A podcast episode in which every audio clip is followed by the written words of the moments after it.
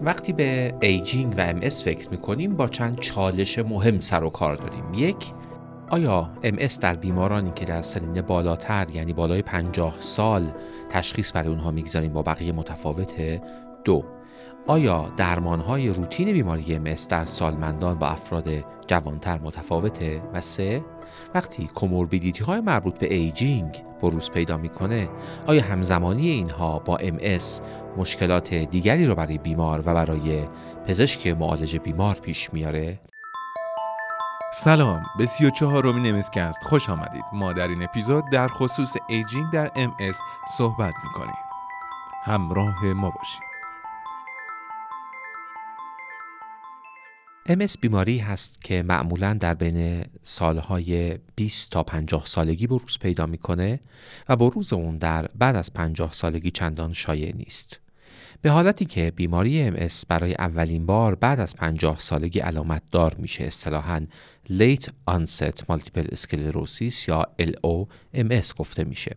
شیوع این بیماری حدود 6 دهم تا 12 درصد در مطالعات مختلف گزارش شده. مطالعاتی که به لیت آنست مالتیپل اسکلروسیس می‌پردازند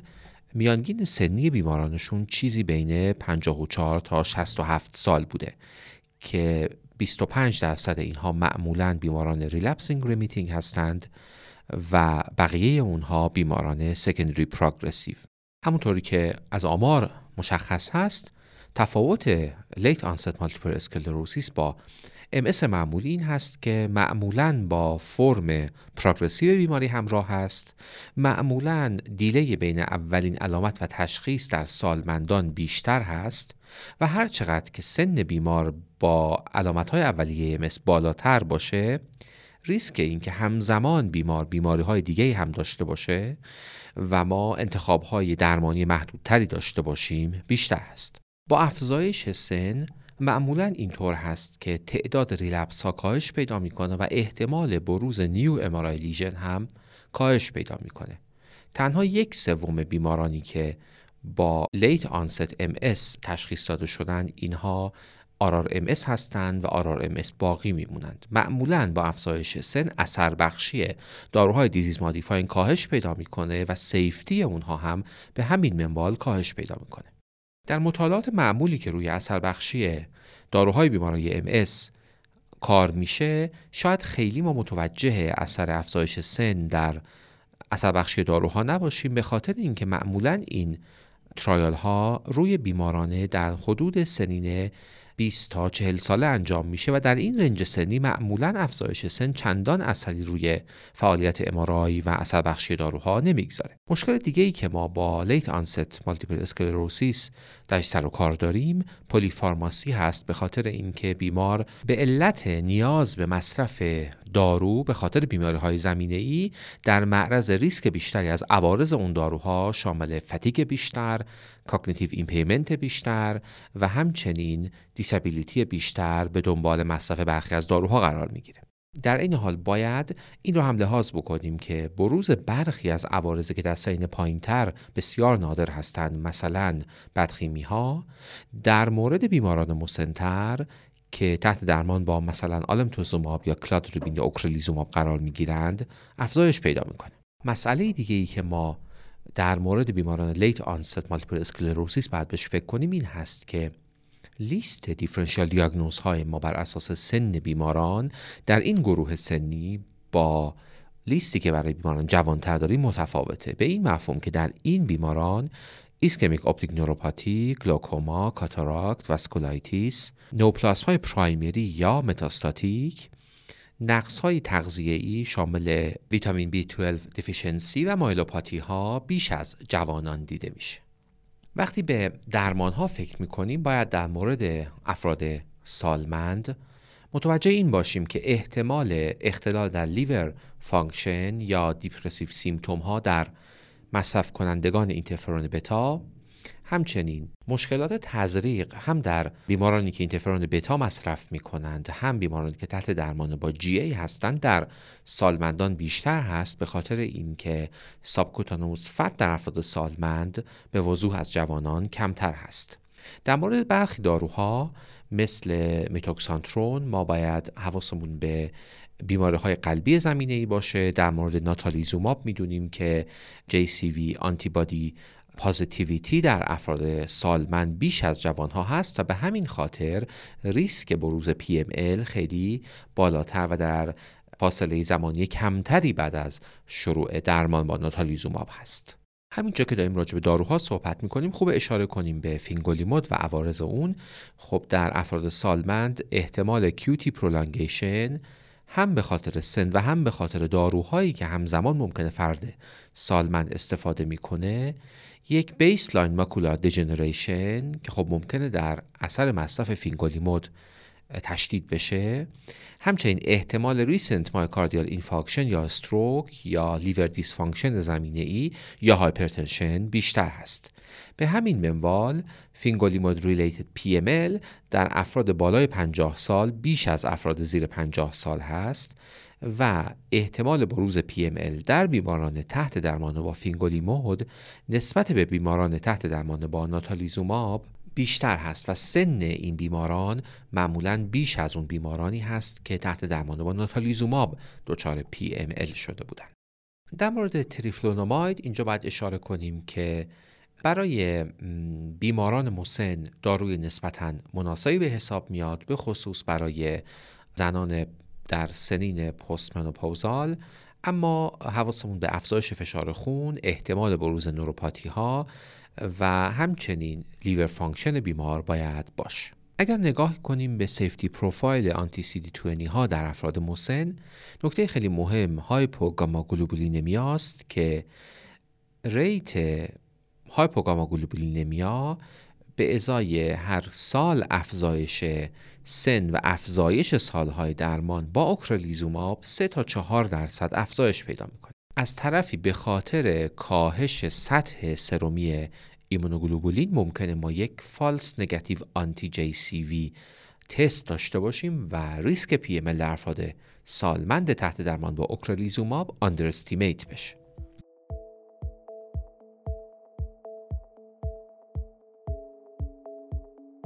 در درمان ام اس داروی خوراکی اهمیت زیادی دارند. زادیوا و دنلوین دو محصول از شرکت داروی نونوالوند که دیمتیل فومارات و فینگولیموده پیشنهاد مناسبی در این حوزه هستند. ممنون از اسپانسر پادکست MSCast شرکت دارویی نونوالوند.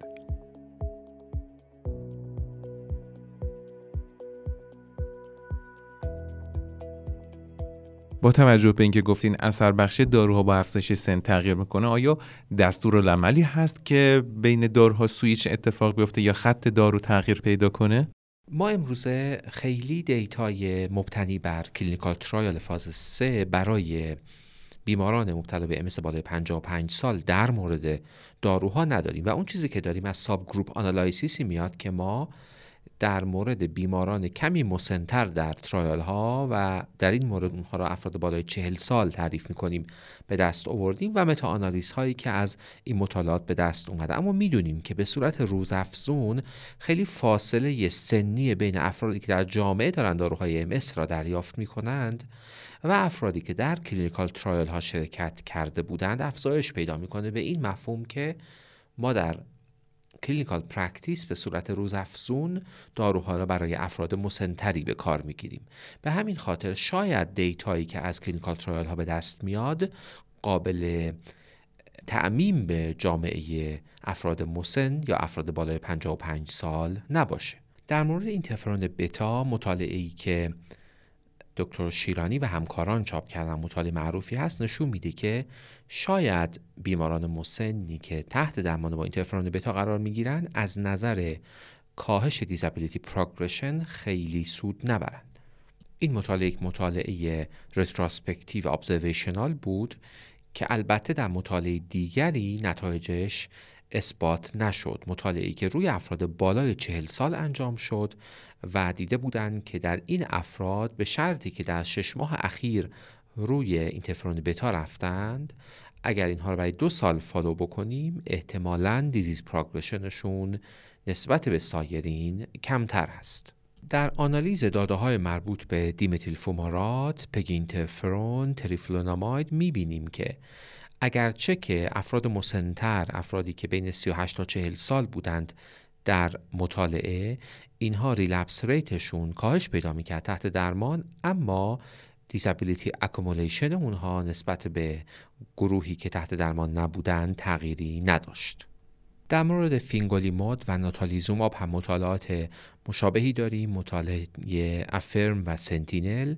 که نشون میده که در افراد بالای چهل سال احتمالاً به خصوص اگر که بیمار EDSS بالای 3.5 داشته باشه و T2 lesion load ش در ام‌آر‌آی بالا باشه disease progression و همچنین تعداد relapse ها در گروه دارو و placebo تقریبا یکسان بوده. در مورد اوزانیمود، سیپونیمود و داروهایی که اصطلاحا اینها داروهای second generation sphingosine one phosphate receptor modulator به حساب میان می‌دونیم که outcome measure های مطالعات در مورد بیماران با سن بالا چندان مناسب نبودند. اما با توجه به اینکه سیپونیمود تنها یا اولین disease modifying treatment ی هست که تونسته disability accumulation را در SPMS کمتر بکنه شاید در این بیماران داروی خوبی باشه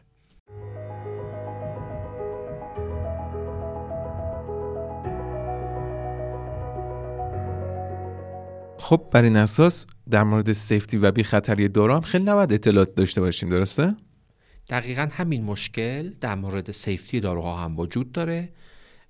بزرگترین registry های دنیا بین 10 تا 15 درصد بیمارانشون افراد بالای 65 سال هستند. و وقتی که به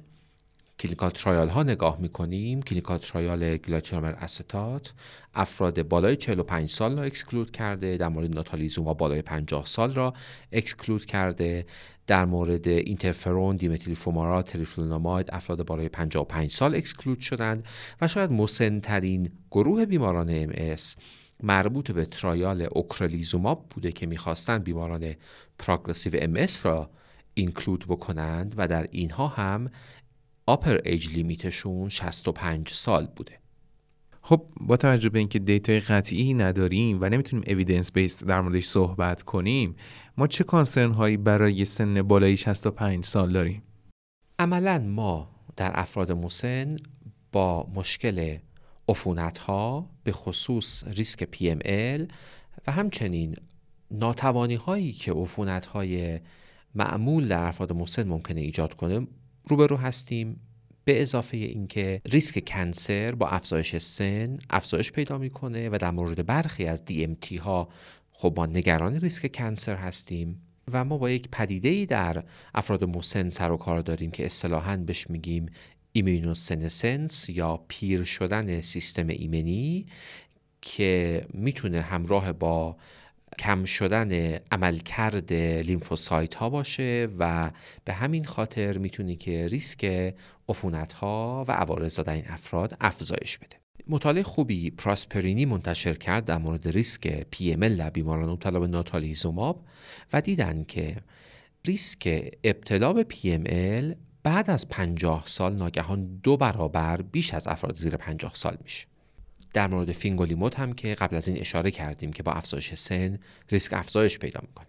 استاد به مفهوم immunosenescence اشاره کردین میشه بفرمایید که منظور از این عبارت چیه؟ به صورت ساده میشه این را به عنوان ضعیف شدن سیستم ایمنی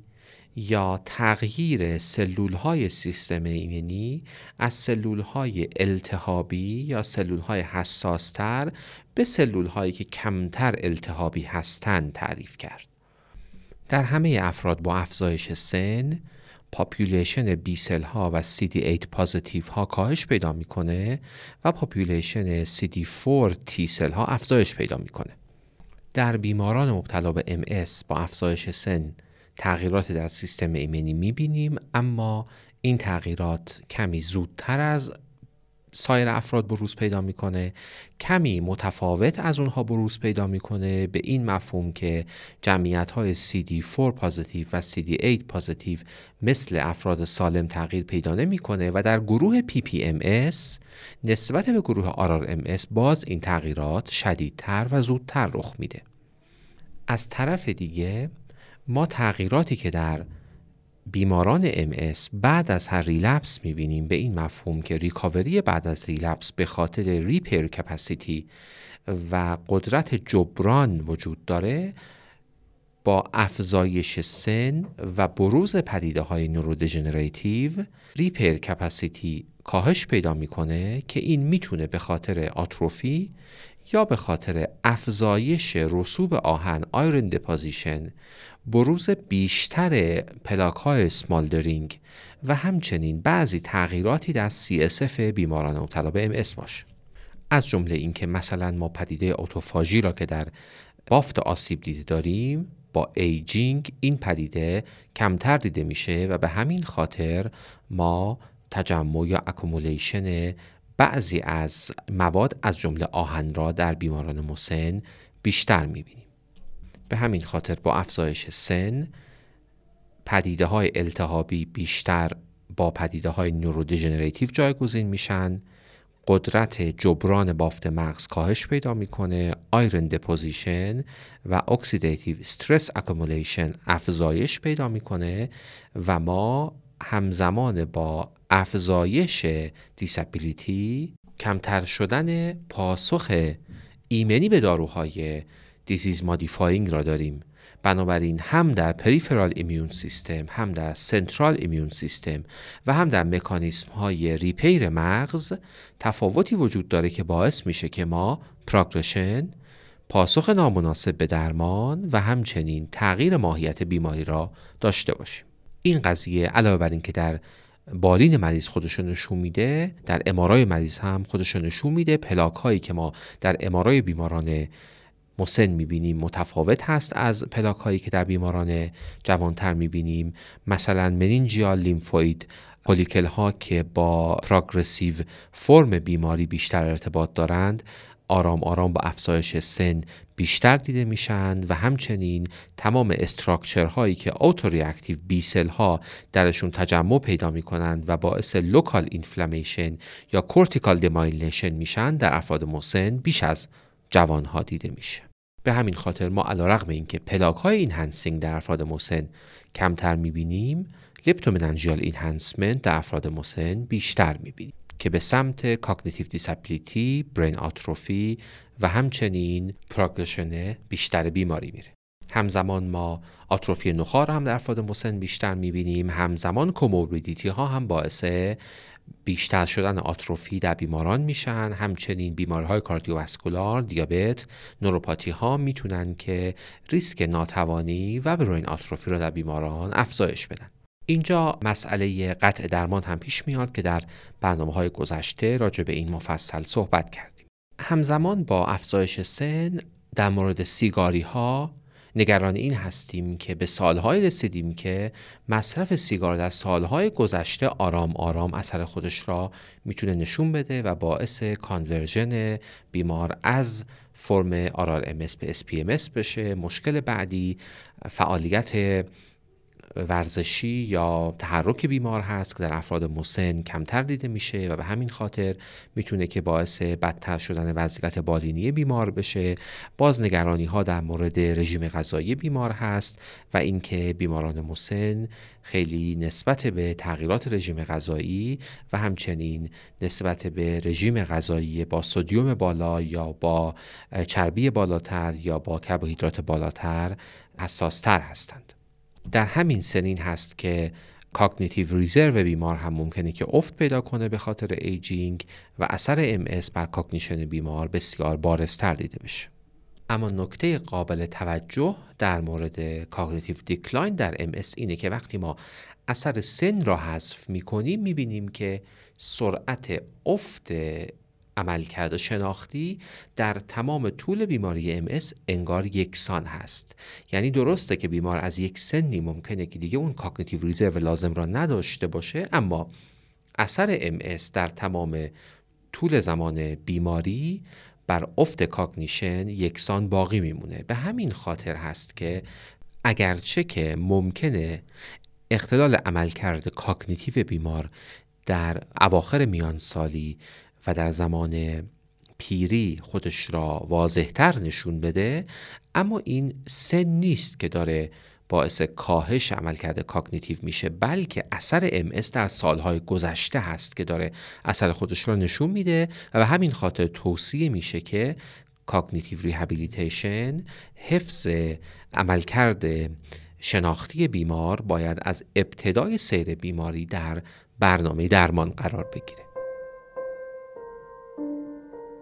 ممنون از اینکه تا انتهای اپیزود همراه ما بودید. ممنون میشم که امسکست رو به همکاران خودتون معرفی کنید. زمستان 1401 امسکست